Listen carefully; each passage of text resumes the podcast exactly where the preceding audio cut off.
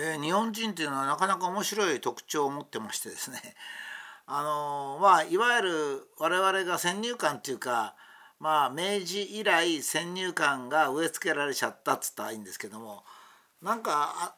遊んでる遊ぶ方仕事してるよりか遊んだ方がいいとかですね、えー、職場にいるよりか家にいた方がいいとかですね。そういうまあ、先入観みたいなのありますよね。えー、そういうのがあまり当てはまらないんですよ。やはり日本人っていうのはあの例えば理想像って二宮尊徳、まあ、薪を運びながら本を読みながら歩いてるとかですね良寛様、えー、六畳一間のいおりに住んで昼間は子供と少しこう遊んだりしてるっていうのが、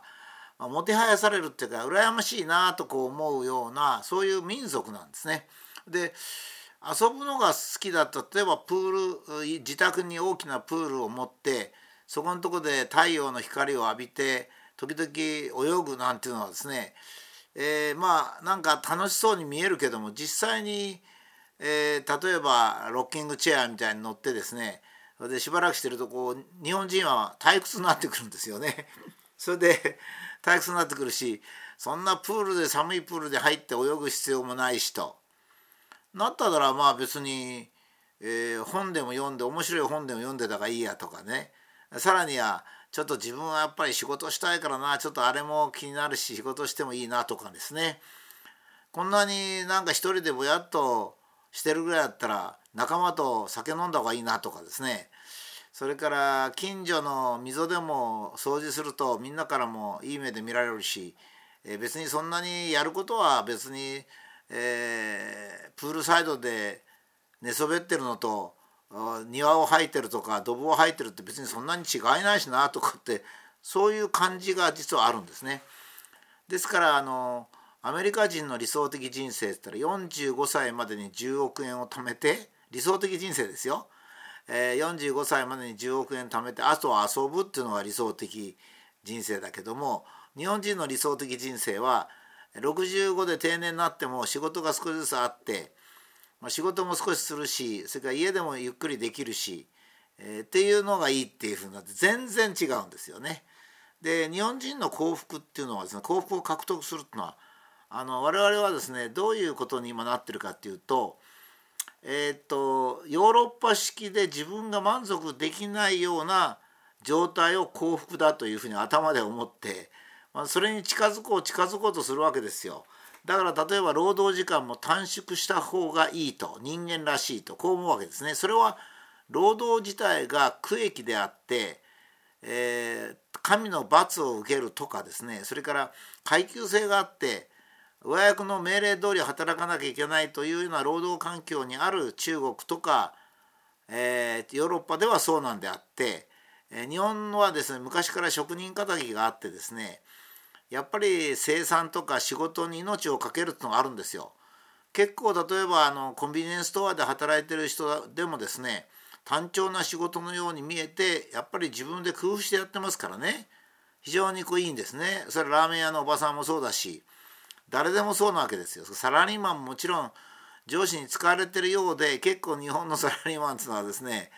えー、平社員でもあ自分の力を発揮したり自分なりに考えてやってるんですね。ですから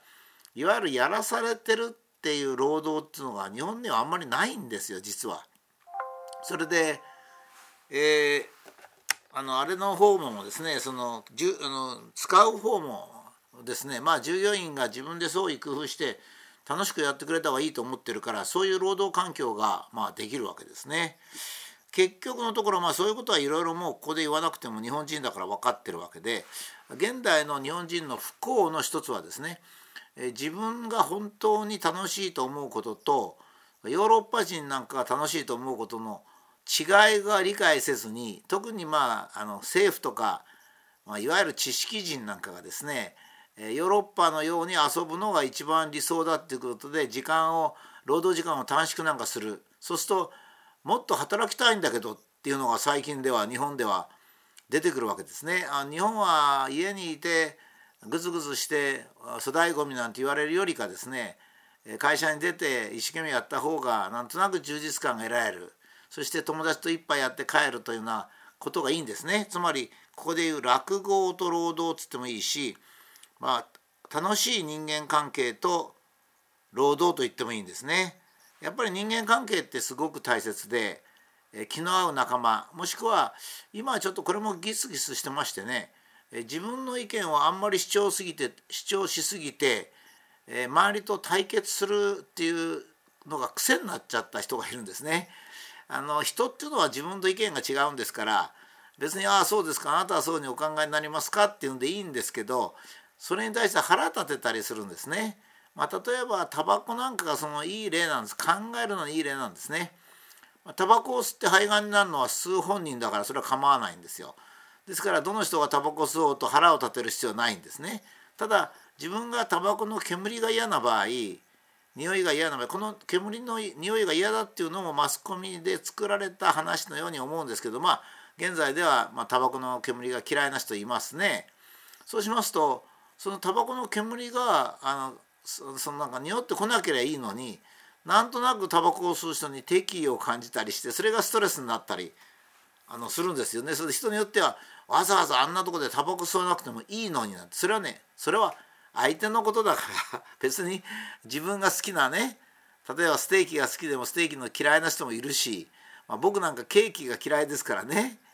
あの僕甘いもん嫌いなんでケーキが嫌いなんであみんながケーキ食べてるの見たって全然欲しくもないし何ともないんですよ。だけど僕はケーキが好きな人の気持ちは分かるんですよ。それはケーキが好きなんだろうな。甘いしなとこう思って別に敵意は感じないんですよね。だから人間関係非常に重要でその人間関係が重要なのもううまくいくのは1にも2にも相手のに歩調を合わせない。それで相手とにこやかにやる。このね二重人格性が必要なんですよ。これを二重人格というかどうか難しいんですけどもまあ相手が自分と考えが違っても相手に好意を持つっていうのはなかなかの技術はいるんですね。なかなかの技術はいるんだけどもよくよくそこで一回考えたらいいわけですね。相手が違う僕自分と違う感じとか自分と違う意見を持ってるから自分にあの被害が及んでるかっていうことにちょっと考えついたらいいんですねそういうことを書いた小説なんかも随分多いんですけどね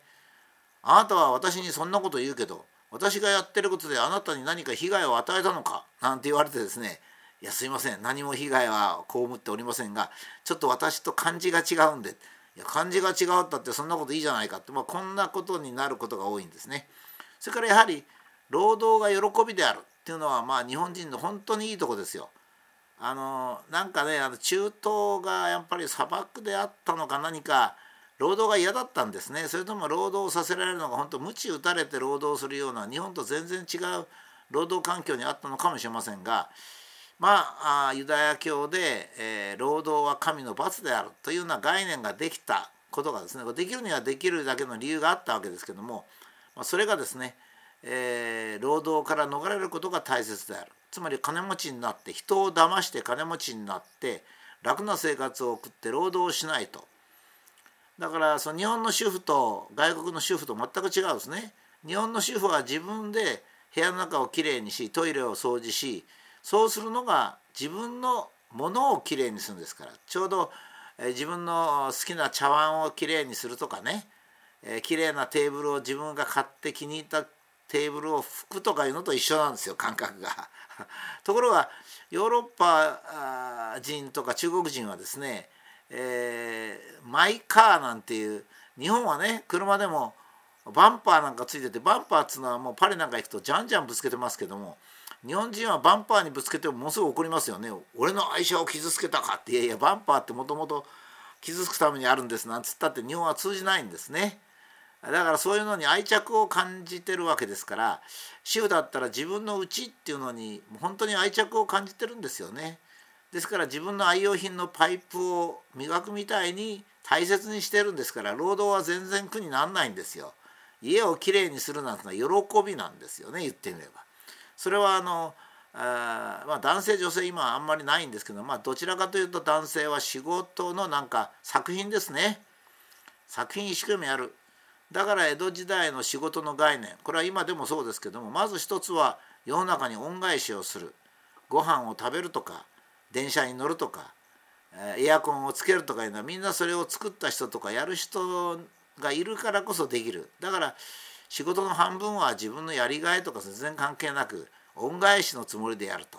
で恩返しが終わったら次は自分がやってる仕事が自分の満足をいくまでやる。っていうのは仕事が2つに概念が分かれておりましてね、えー、まあ、まずはガキとカカアの飯のため、えー、次は自分の仕事が満足いくまで。そしてから遊ぶっていう